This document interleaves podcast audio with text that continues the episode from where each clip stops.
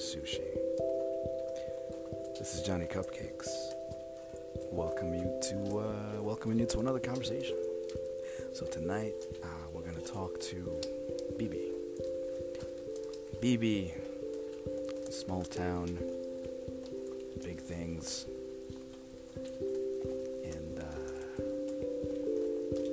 I think an optimist in humanity. So check it out. Hope you enjoy the conversation. Don't stay up too late.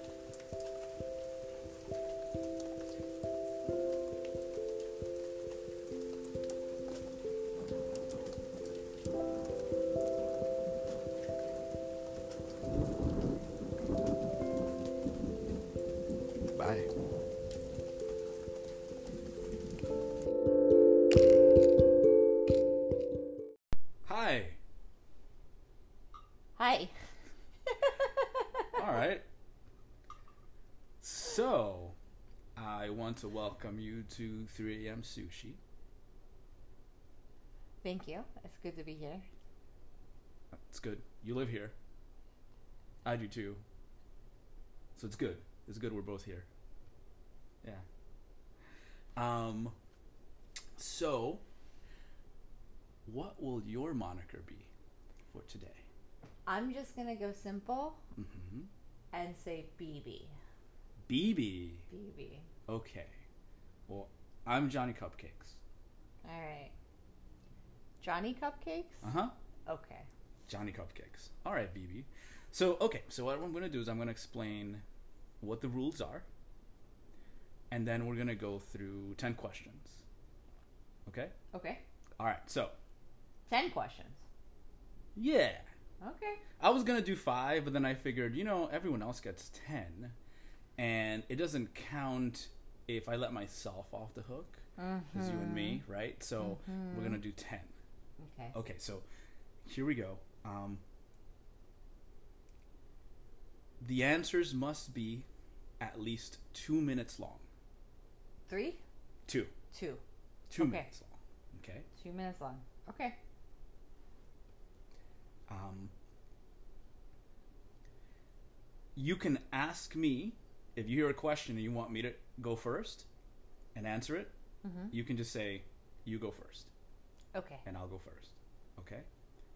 Um, and Well, we both have to answer all ten. we we both have to well we both have to answer all 10 Okay. okay um but uh yeah we'll just you can say go first and then you know at the end of the question if you want to expand on it we can expand on it.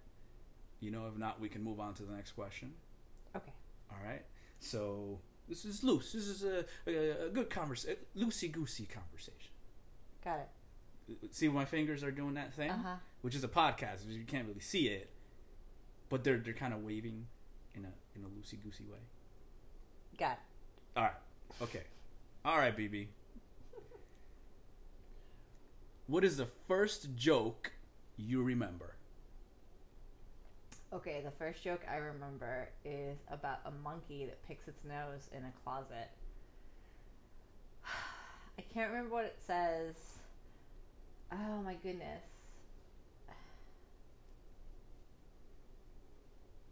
It was supposed to be scary. It was like you didn't know what was in the closet, and then you open it and you find a, a monkey picking its nose. that's pretty scary Yeah, right. But I can't. I can't remember all how the joke goes. I am terrible at remembering jokes. but it was funny I mean, it was funny when I was like seven. Yeah, it was really funny. did you have a good sense of humor when you were seven I think so. I think so. okay Not in the telling jokes way, because I've always been bad at that. But in the uh, yeah, I think. I think so. Hmm. I'm gonna have to think about that joke, and if I remember it before the end of this, I will say it. But Mm-hmm. yes, it, the the punchline I've already ruined. It's there's a monkey in the closet picking its nose. Yeah, right. All right, you go. Okay, so I'm, I'm thinking the first joke that I remember, I think um, so in Dominican Republic, I'm I'm from the Dominican Republic. It's not like I would know this if I wasn't. Okay. Mhm. Anyways, so um, the electricity would go out, Okay. and when the electricity would go out, um, that that usually meant that um, people would stop watching the telenovelas and you know whatever, and then I sort mean, of unless get, they had a generator. they sometimes had a generator, but you know those TV, those big tube TVs took a lot of power, and that was like the generator was to watch the novela. Like that was the Mhm. main thing, you know. Um, but sometimes what people would do is they would that would that was the joke and storytelling time, and um, the joke that I remember was that there was a drunk.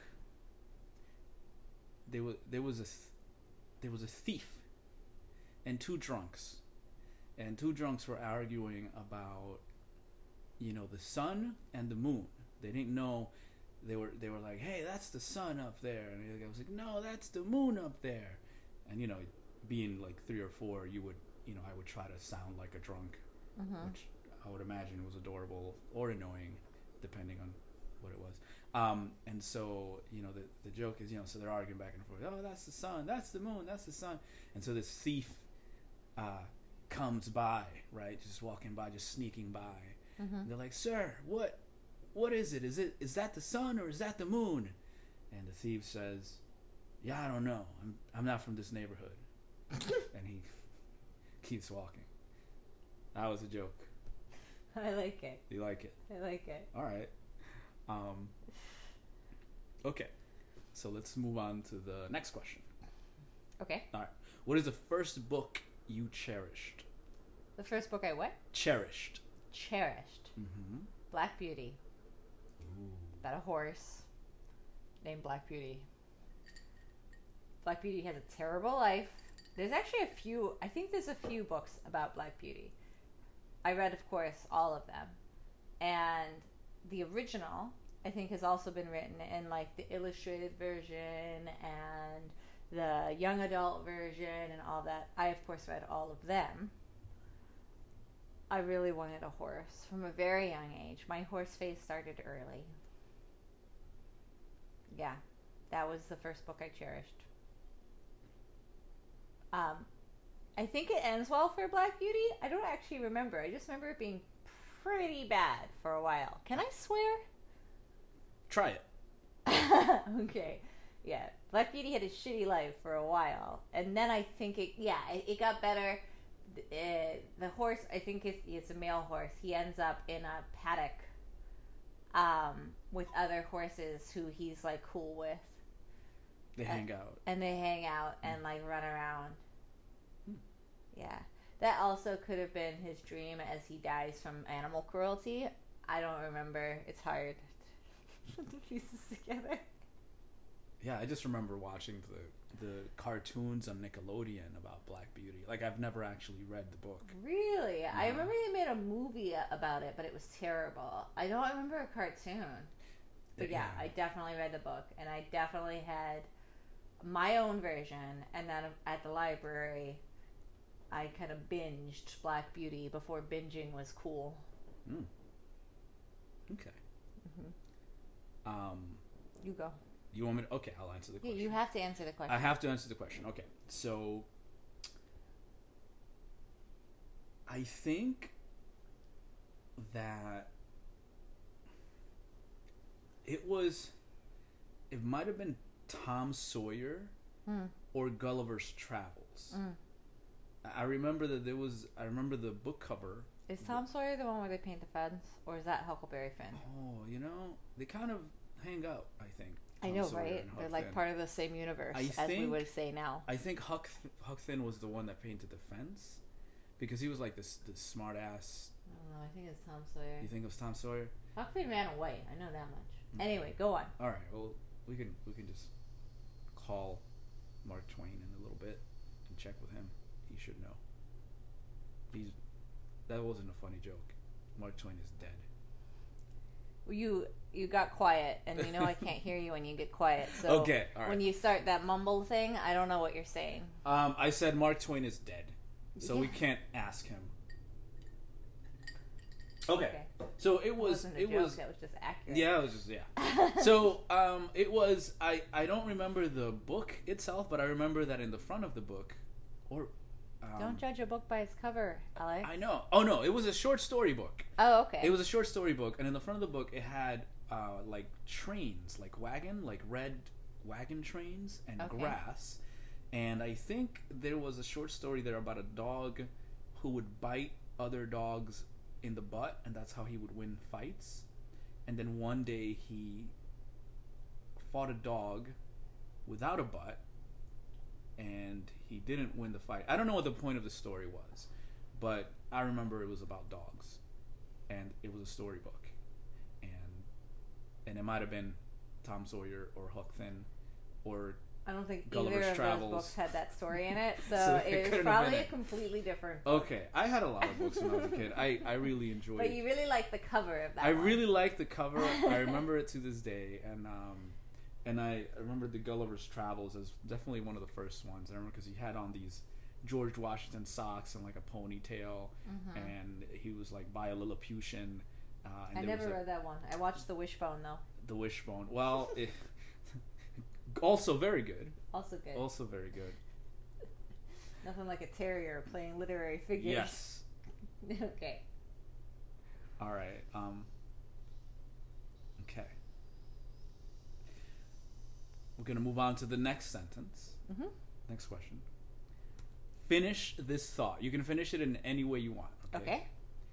I realized the world was not fair. When my mom said, "Life's not fair," um, it was a an argument. I was probably like eleven, and I was like, "It's not fair," in that very kid response to something that I I don't even remember what it was that was bothering me at the time. Of course, I don't. And she just yells up the steps, "Life's life's not fair." Um, and that's when I realized, oh, she's yeah that that's honest Hmm.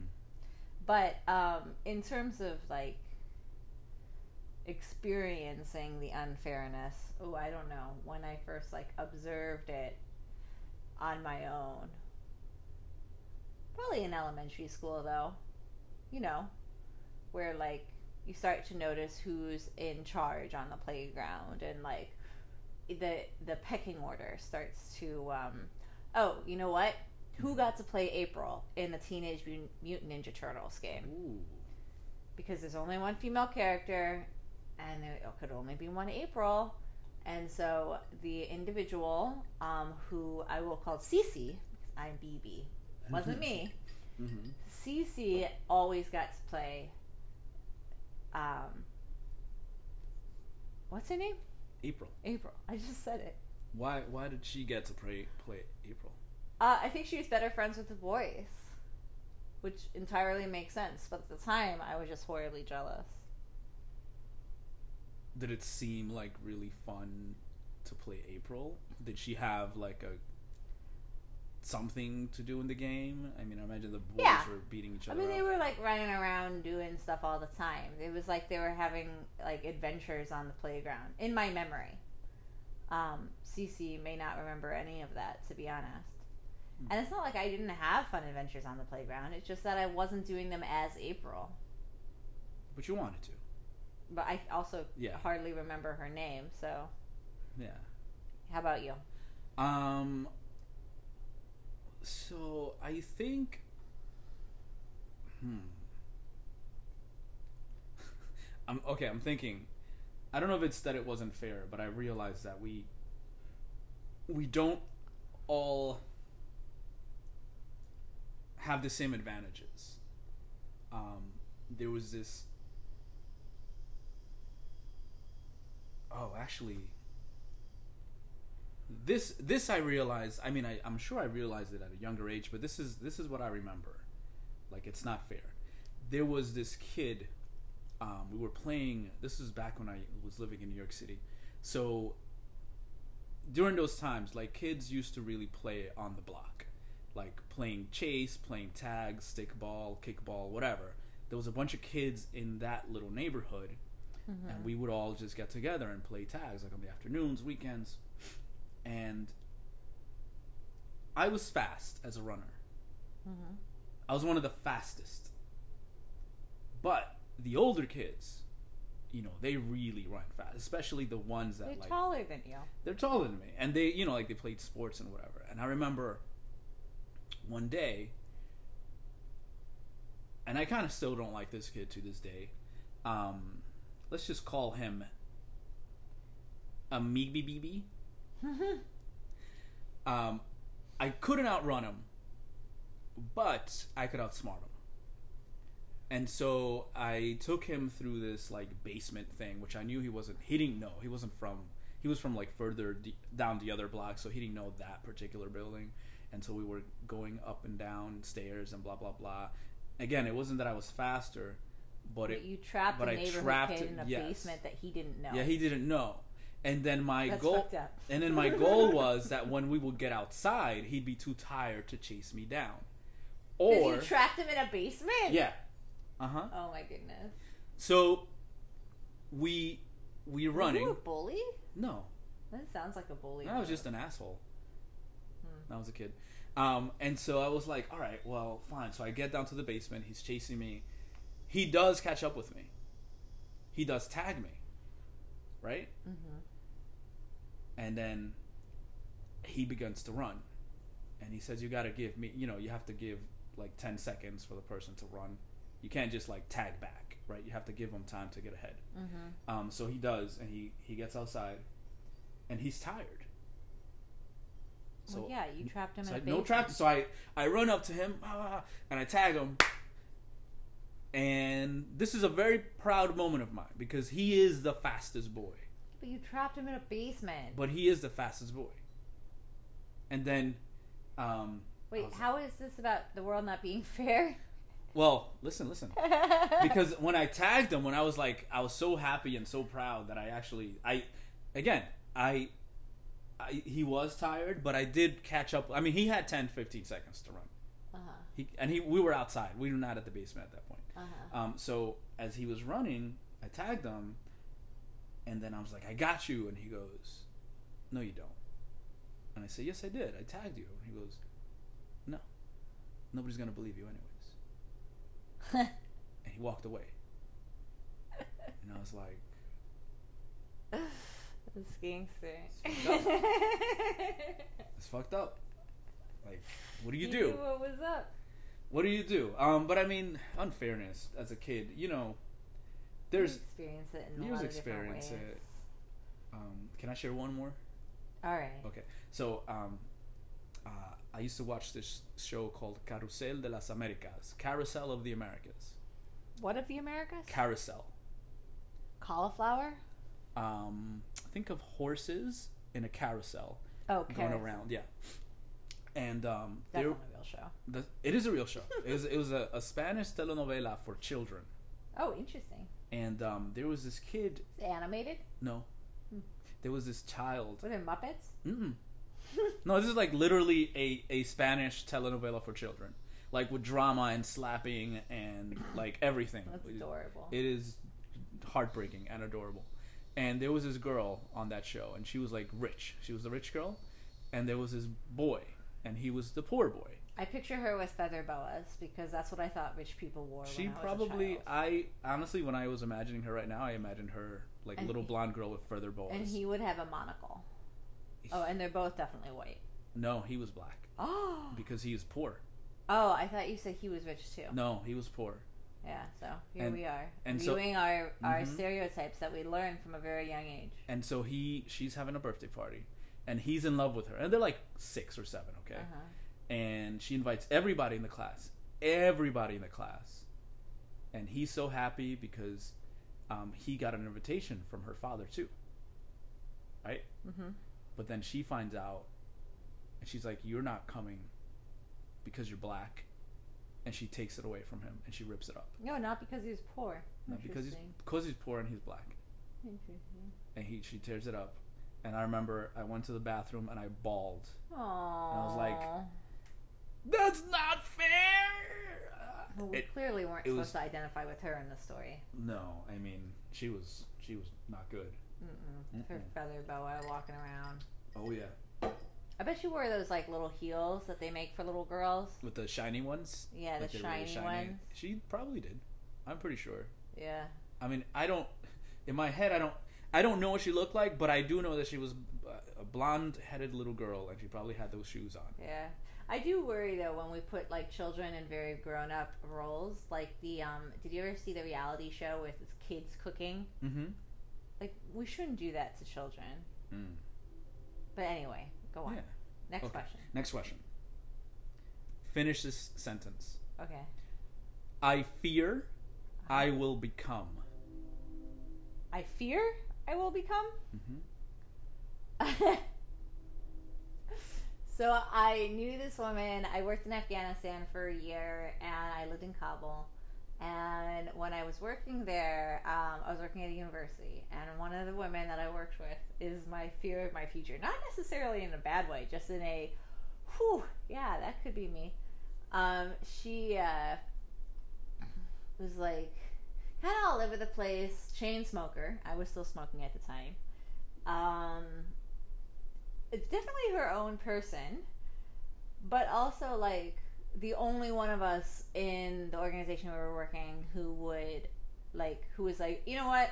I'm gonna go to Herat and try to set up the office over there.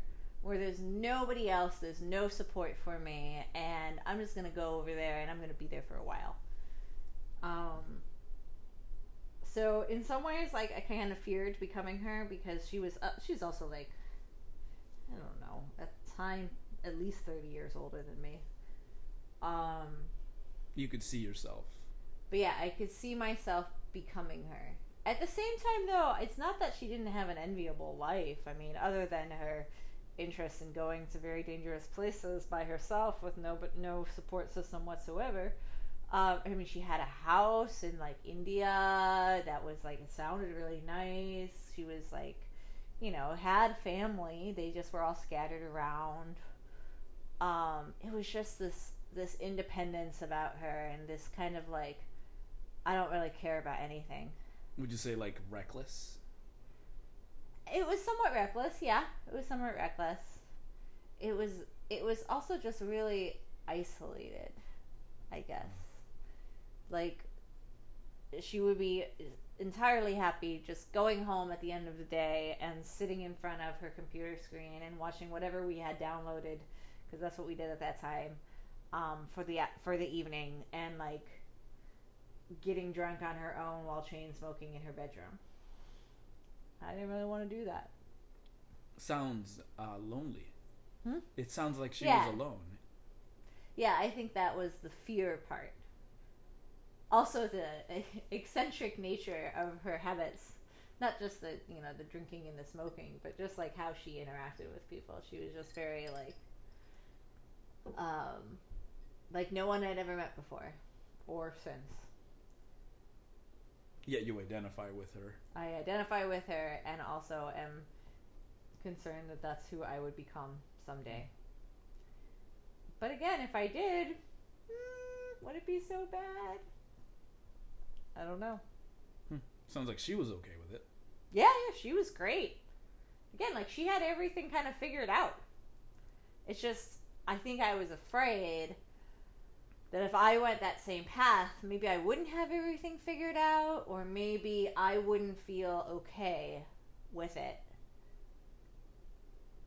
And I saw that as a viable path. If that makes any sense. That makes sense. Yeah. You go. Um, so it's funny because uh, I didn't think about it in terms of other people, like somebody that I that I had seen. Um, although there is there is that because because you mentioned the kind of loneliness and like I I would fear of being like lonely single guy in his 60s or 70s that had his I worked with a gentleman that he had good tobacco, good good cigars, and an extensive movie collection. He was like 80, Mhm. You could tell he enjoyed himself, Mhm. but you know, that's what he had. I didn't like. I didn't like that. You know, Yeah. that made me. Yeah, again, it's just like it's like what you could see yourself as Mhm. and whether or not you would want yourself to be that. Yeah. What I fear that I would become is afraid of everything. Oh, interesting. Is one of those people that no matter what is proposed is always like no because xyz or we shouldn't do this or you know the, the person that takes safety and precaution Mhm. to mean just not doing anything because yeah, they're we're afraid very different in that way. yeah Mine is I'm afraid of going the complete other route. uh-huh and and i'm afraid of i'm afraid of you know shutting down no I've Don't never been it! afraid of that. I don't think it's a possibility for me. Um, it's a um, I think that for me, Mhm.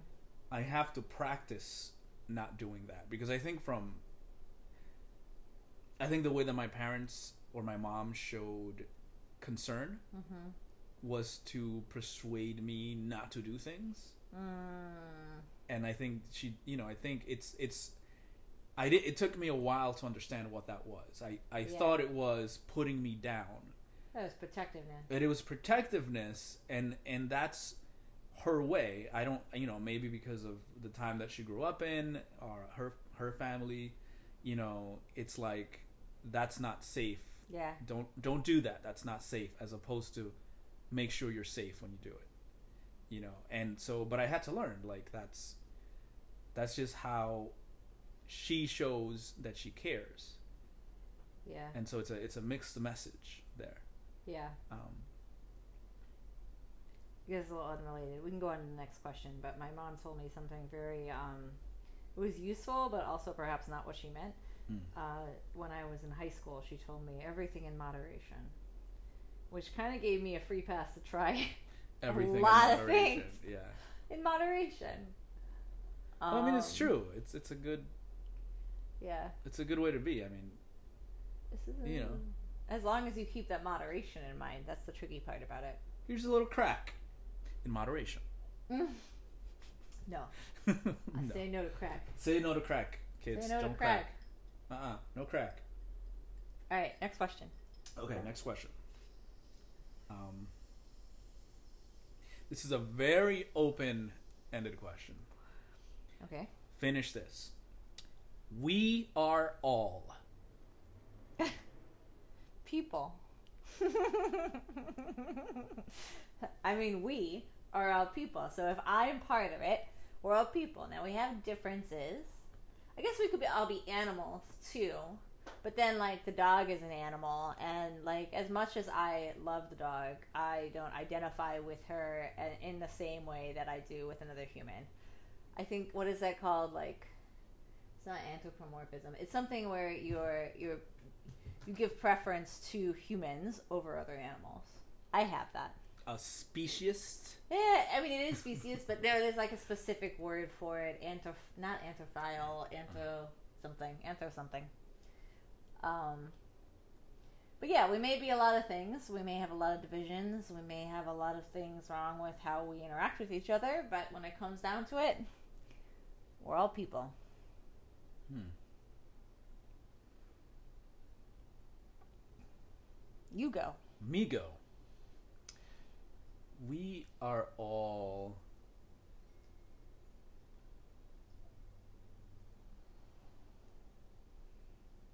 Hmm. You should go first on the next one because I keep going and I feel like it's setting the tone for what you're Sure, going to sure. say, which Okay. isn't fair to you. All right. I think we are all very fragile.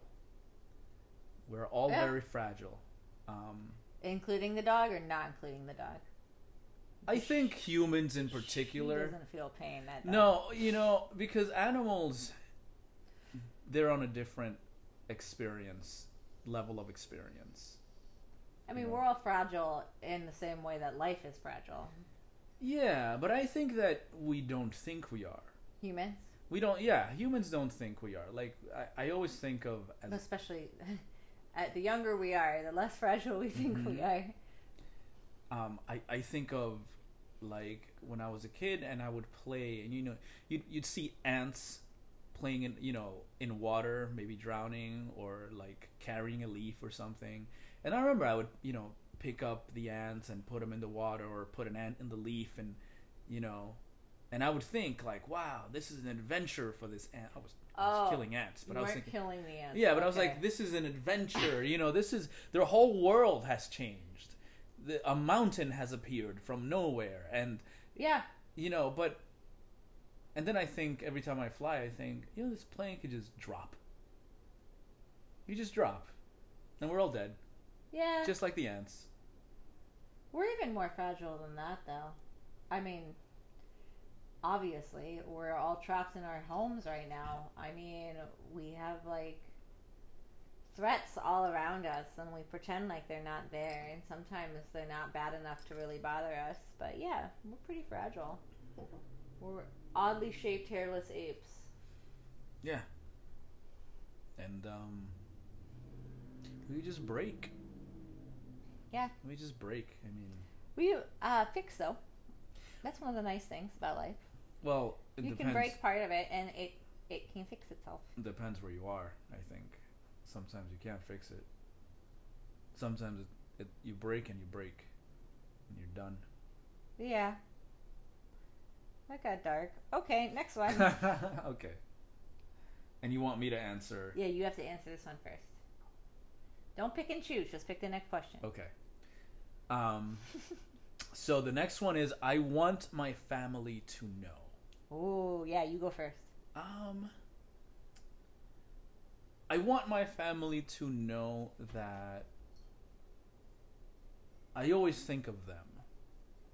And I think that they don't know that because I'm not a super affectionate person. Hmm. You know, I think with the the COVID nineteen stuff, it's this is the first time in a very long time where I've called my family every day to check in and speak.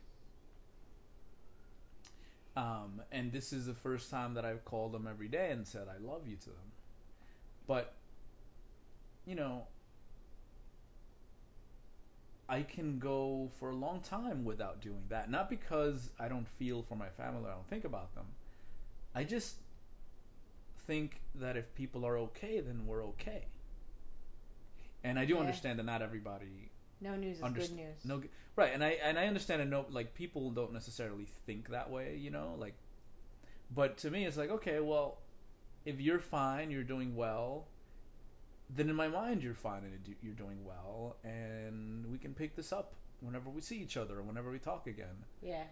Um, but again, not everybody, not everybody thinks that way, and so I would want my family to know that that they are. Um, I hold them very highly in my life, and I love them very much.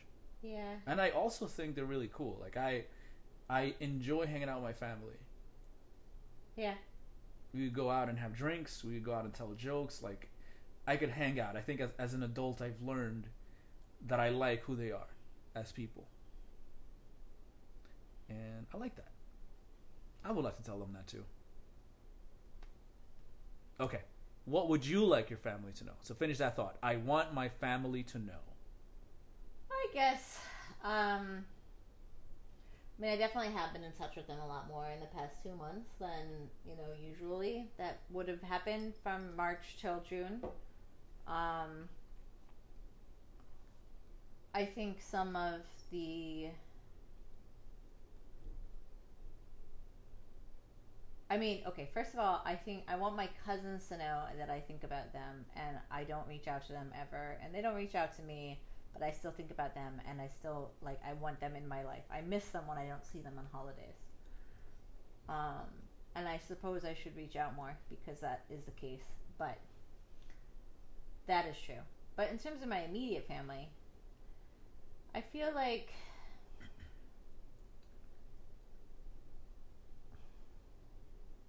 I guess I want them to know and and some I think they do know this, but that like I don't have it all together. And I'm not always the stable one.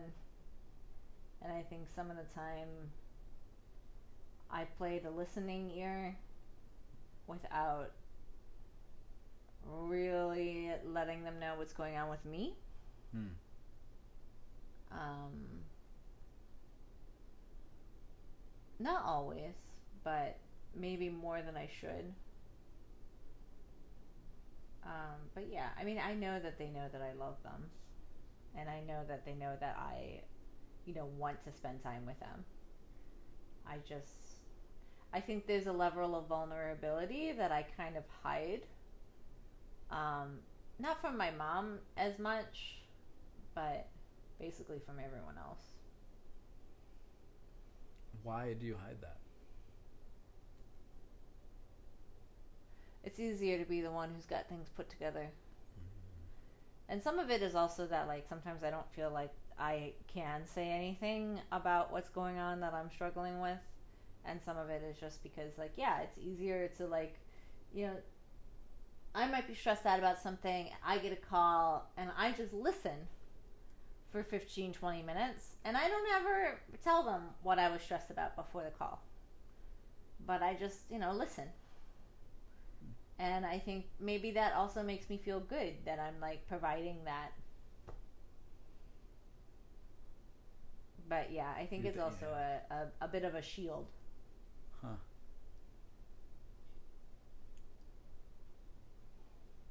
Yeah, that makes sense. That makes sense. Yeah. Next question. Next question. Do you want me to go? Yeah, wanna you go okay. first again. What real or fictional person do I identify with? You know, it's funny. I don't think I've ever identified with any real or fictional person. Anyone? You don't identify with any other human being? No, No other human being in the world. no. I think Oh my god, I identify with everyone. Well, hold on. Hold. Well, okay. So, I, I, okay, I, I don't know that it has to do. I, I don't know why, but I've always felt. Okay, so when I got to this country, I learned about the concept of a role model. hmm I didn't understand it. Yeah, no, that one was a hard one for me to get to. And then someone told me who my role model was. And I was like, oh, yeah, okay. I get it now. I don't have a role model. The grandpa Well, was my role The model. ro- grandpa he was passed ro- away. yeah. But yeah. I, I think I have people that are positive in my life that I identify. Uh, you know, I, there's a lot of things about my father that I like, and my uncles, and uh, about the women uh, that are, you know, the women that- in my family, and people that I know, um, and things that I've read about, and things like that. But I don't. I've never picked up a book Mm. or saw a movie and was like, oh, yeah, yeah, man, that's me. I went through that. Even though I have gone through similar, like I, under, I can, ide- you know, I don't identify it. I can, I can see it, but I don't identify it. Um, That's interesting. and I, I don't, I don't know why that is. Um, maybe it's me closing myself off to emotion. Uh, maybe it's, I don't know. Yeah. I don't know why. Yeah, so I um, identify with literally everyone. It's one of the reasons why when I read um, fiction, especially, I like it takes me a little bit to recover after reading a book Mm. because I've I've built like I'll actually have flashbacks of scenes that have happened in books because I've identified so strongly with characters in that book. And it's not just empathy. It's it's identifying with it. Because I understand empathy, but I don't understand. No, I think it's more a- about yeah. identification than empathy. Huh. Because it's not like I'm empathizing for their experience. I'm more identifying my experience in them. It's Hmm. more selfish than empathy. I think Ah. empathy. Okay, okay, But yeah. Yeah, in terms of like someone who, oh, uh, yeah, I do actually have an example of a real person who I identify with strongly for better for worse, and um, there, I, I uh, so there's a show called The Challenge.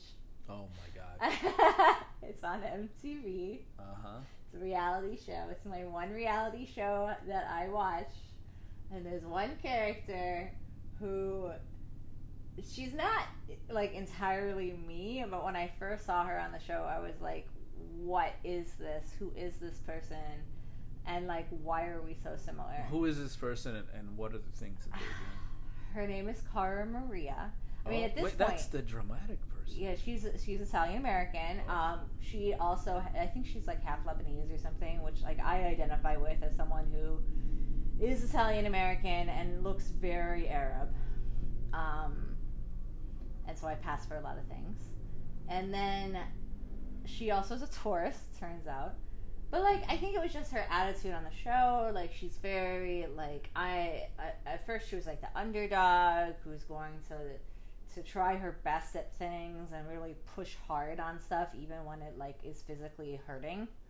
Um, which I identify with because if I put myself to especially a physical task, I'll just keep doing it hmm at this point, so I have at, at this point watched this this show for a few seasons, and I know that she's gotten a lot more ripped over the course of the show, and that I don't identify with because like I'm not getting into CrossFit; it's not happening. Um, but there's just something about, and also like, and this is something that's like, so sometimes I worry, and maybe it's not a worry, maybe it's a reality that I get caught up in relationships where it becomes a source of my identity and I see that in her on the show. And again, it's a reality show, so it's obviously like semi-scripted, and they're picking and choosing the scenes. But it was the first person on TV that I was like, "Oh shit, that person is a lot like me." Um, and also maybe because it's a reality show, so they're slightly more like real people than you would see on like a, a sitcom or like a telenovela. Hmm. Interesting. Yeah. But no, I literally identify with everyone at some point. If I have a conversation with someone for more than 30 minutes, I'm probably going to identify with them on something. Not empathy, because at, I don't get to empathy until well after identifying. For me. Yeah. I might have to look at reality TV to see if I identify it with somebody. Yeah, it was a weird one to find. Also, I was watching it with a friend when I first started watching it. It's his fault I watch it. Um, we can call him uh, Ado. so Ado, Hado. Ado gets me turned on to this reality show, and the whole time we're watching it together, he's like, "That's you. You're like that. You're like that." And I was just like, "You know what? I am like that." Ah, and he and I are very old friends, so he knows me well as well. Hmm. But yeah. Okay, next question. Next question. Hmm. Okay. Who do you want this one to go to? Me or you? I'll go first this time. Okay. Finish this thought. I first became aware of racism. Oh shit. So I was about um okay, no. I first became of racism because of the news. I grew up in Northeast Ohio. I lived in a very small town which is mostly German Polish. And A I thought I was white. Um, turns out they didn't. Then I saw in the news like the people who kept getting arrested were black and brown people. And my dad worked at Randall Park Mall. And Randall Park Mall was predominantly a oh, I, I just said too much information. He worked at a mall. Okay, at a mall. And that mall was predominantly um to like people who went there were people of color. And I I must have been like four. I don't even think I was in school yet. And we go and visit him where he's working there. And um, he introduced me to his coworkers. And he introduces me to, to a, a, a man, a black man. And I hid behind him. I had never hid behind my father before.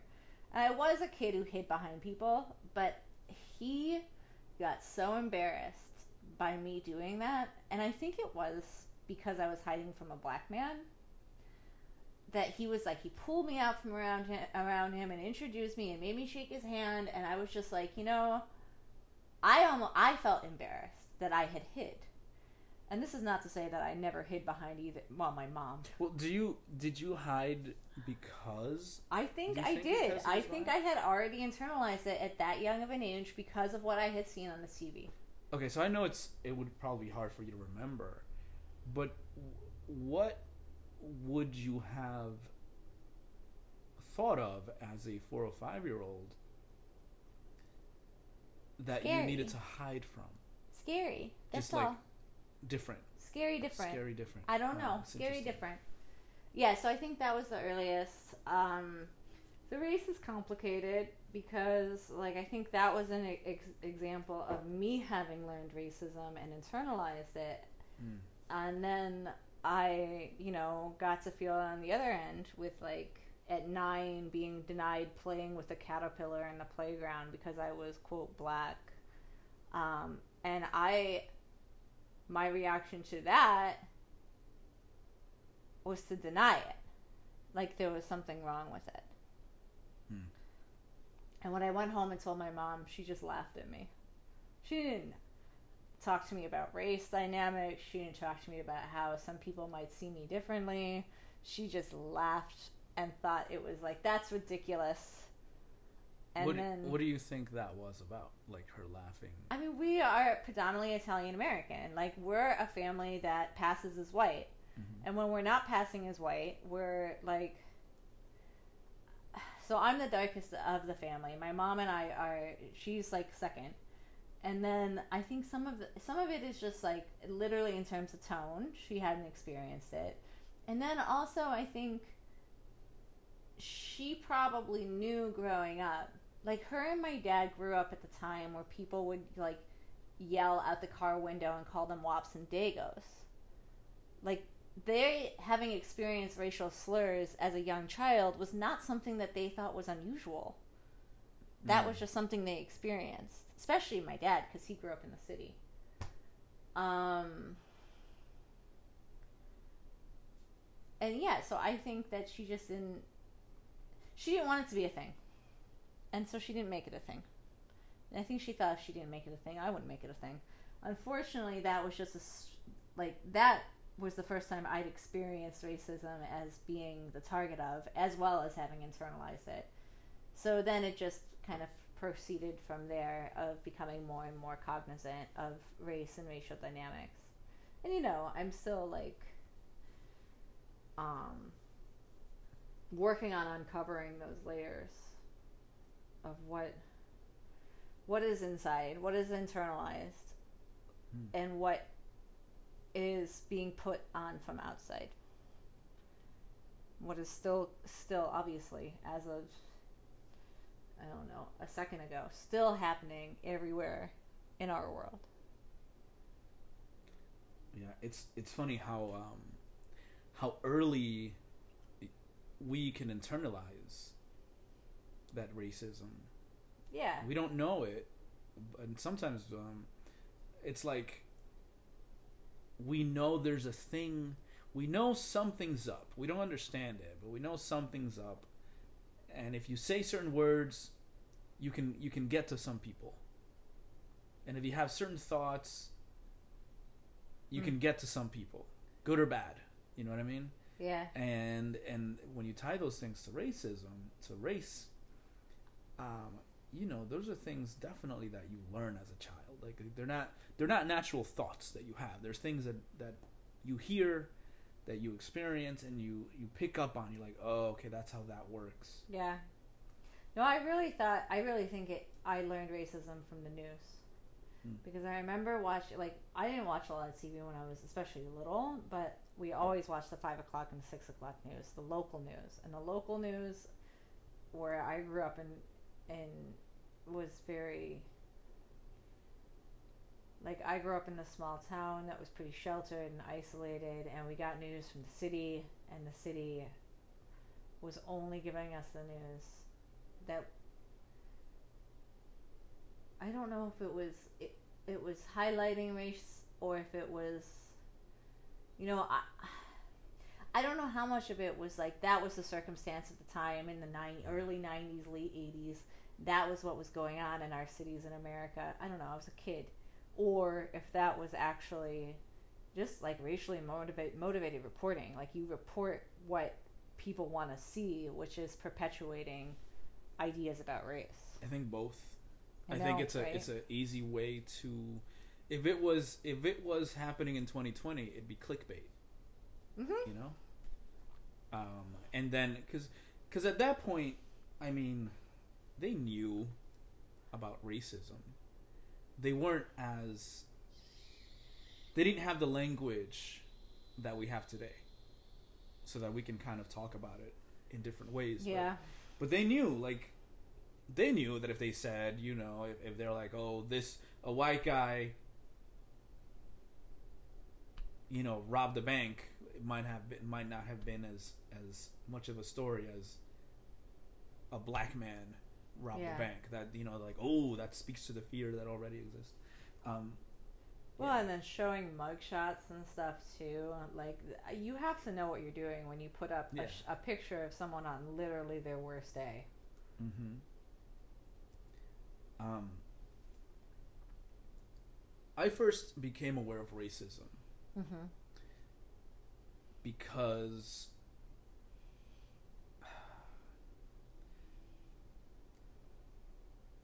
I think a cousin. I'll, I'll tell you the story. So, you know those cod liver oil pills, cod liver that we have over there. They're just fish Mhm. oil. You bite them and they taste nasty. Mm-hmm. So when I was a kid, Don't bite them. You just swallow them. I bite them. Don't bite them. I bite 'em. They're not for eating. They're for eating. Ugh. No. So I I bite them, I, and I've always done that because I found that I could I could take that flavor. Why would you want to? I don't know. They're pills. I, they're they just taste Anyway, like go on. yeah. So I don't know how what this has to do with race, but all go on. So so I knew that they tasted gross, right? okay. And I knew that it was like one of the cool things I thought I did was I would take like three of those pills into my mouth, chew them, pop them, boop, boop, boop, and then show them to my cousin. Open my mouth and go ah, and she'd be like, "Oh, that's so gross. That's disgusting. It tastes terrible." And I'm like, "Ha, ha," you know. We all agree it's gross and It is gross. Yes, yeah, I agree also. um, and then I had uh, my friend. Let's call him W. My friend W. And and my friend Z. And so um, Z was now. If people, you know, race is different all over the world. Yeah. And then the United States, you know, there's We have If a you- unique experience. you have a unique experience of race. In Dominican Republic, Yeah, race is different. about skin color. Well, it, it's about that here plus. Well, yes, but I would say over there, it's not. It's, It's- colorism. It's colorism, Yeah.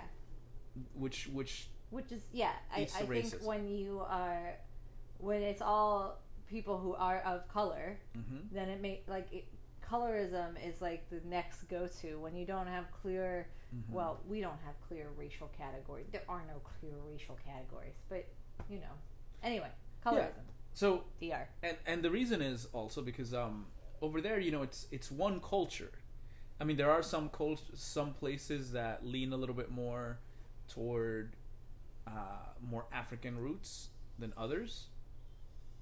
Um, however, it's we all understand what Dominican culture is. We all listen to pretty much the same music, speak the same way. Like, there's not a black Dominican way of speaking and a white Dominican way of speaking. You know what I mean? Like every oh, interesting. There's no accents. no, there's no accents. I mean, Are the accents. accents by location? Yeah, they're regional. They're not. Okay. They're not, They're not based on Based yeah. on anything else other than region. Yeah. So if, if you met a Dominican, if you heard a Dominican person on the phone or on TV, Are regions based on lo- like like are there regions that have more people who are of African descent versus Spanish descent versus Sometimes. mixed descent? sometimes because um, you know, and I'll So like where you came to, with me to Dominican Republic, Uh huh. and we were in a town that was very close to Haiti. Yes. Okay, and you saw a lot of dark skinned people there, right? Yeah. Did you see light skinned people there? Okay. Yeah. So, and they were both, and and that town did not have a lot of money. They were probably No. were both. That was a normal town. It was a normal town, and then they probably both had the same amount of money. You know what I mean? Um, so it. I'm There's not no gonna. economic divide either. I, Like, s- I say there is. there is an I, economic I, divide I, I'd say by there is. color, though, not by. I would say that historically there has been, and it's catching up. What So does that mean? Catching up. So there are some clubs in Dominican Republic Uh-huh. where if you're black, dark skin, they won't let you in. Huh. Yeah. Yeah, that's racist, babe. That's racist. That's racist. Hmm. Um. Also, it doesn't matter if you if you had money or you had money. If you didn't have money, Yeah, that's just straight up racist. it's, it's racist, and they do it. They do it a lot be, for the people that are out of the country. You know what I mean? For people that are visiting. Um, and How you, is that for people who are visiting? Um, It's clearly I, not for I people who are don't. visiting. I don't know if Dominicans themselves approve. I don't know, and and I I I don't live on the island, you know, I but- have skeptical eyebrows right now. and I understand your skeptical eyebrows, you know. Anyway, you haven't ex- explained the experience. Okay, so the experience. Let's go back. Um, okay, so I said that to say that Z was white, W was black. Mhm. Okay, and I said that to say that in Dominican Republic, if if you look at me here in the United States, I'm clearly not white. But in Dominican Republic, because they're looking at skin, Yeah. I'm white. Yes. No, you're the latest Dominican I ever met until I met your family. Until you met your Um, and so, but but we're not white. Like you know what I mean? Like I Yeah, couldn't go yeah, to the. Midwest. And, You're and- Dominican. I'm Dominican. well, so that does confuse me a little bit, mostly because I have have trouble with race and I, identifying. Like when I met you, I knew you were Latino, hmm but I wasn't like trying to figure out. I like I didn't know you were Dominican until you told me you were, and I saw you as Latino, and Latino isn't really a race. You know what I mean? Yeah. hmm So it's sort of a. I didn't have you pegged as a race. You eat rice and beans, and you That's- speak Spanish. That's racist. go on. I go do on. eat Next rice one. and beans, and I do one. speak Spanish. Okay. Um, and so, uh, Oh right. You and so finished the story Ezekiel, uh, oh, oh, whoa, whoa, whoa, Z. Uh-huh. Z. Um, I remember I got him to eat. Now Z was pretty a very trusting young lovable man, Uh-huh. young boy, and so I tricked him into chewing on that cod liver pill, right? And ah, he made a face. He almost threw up. It was so funny. Now W was a little smarter, Yeah. and he was like, mm, "I don't think so. Uh-uh. I don't think so." And then my cousin, to convince him, I remember my cousin saying, "Do you? If you eat that, you will be white like Alex." Oh no. and I could tell that he was like, uh, and I was also like, what? That's not gonna But, happen. but but he went for it, even though both of us knew that that was not. You know what I mean? Like it, it just it wasn't right, and it was it felt wrong. It was like that's you know like that has. We both understood that there was something there. yeah. There was something in having something lighter skin. and it didn't make sense. But we knew that we, you know, we could ascribe to it. But he did it. He did it. He did it, and no, that was like four. I still remember this story. I I still remember that if he remembers it, I bet he regrets it. Not only because you made him do something gross, because yeah, but it's like the the denial. is that denial of who you are. hmm That that was and that was when I first Hard. became aware aware of racism, because Mhm. until that point, I didn't know that that it was it could be something that could be used to to make people do do things. Hmm. Okay. Yeah, I only thought of it at racism as something that could be used to deny people things when I was a kid, Mm-hmm. not that can make you do things. Okay. Anyway, next. Next one. You want you want this one? Yeah, sure. Okay. Finish this uh, sentence. Huh. I feel confident when. I feel confident when I know things. Hmm. I like knowing things. I got a PhD. Why else did I get a PhD besides wanting to know things? Um, and the the good thing about this is that I'm never going to know any everything, and or maybe anything. Um, and so I always get to find out more things. And then when I do know something, I get to feel confident about knowing it. Yeah. More. we could just sit here um, for like a minute. I mean, I probably feel confident in other ways too. Um, that's just the first one that came to mind. Mm. I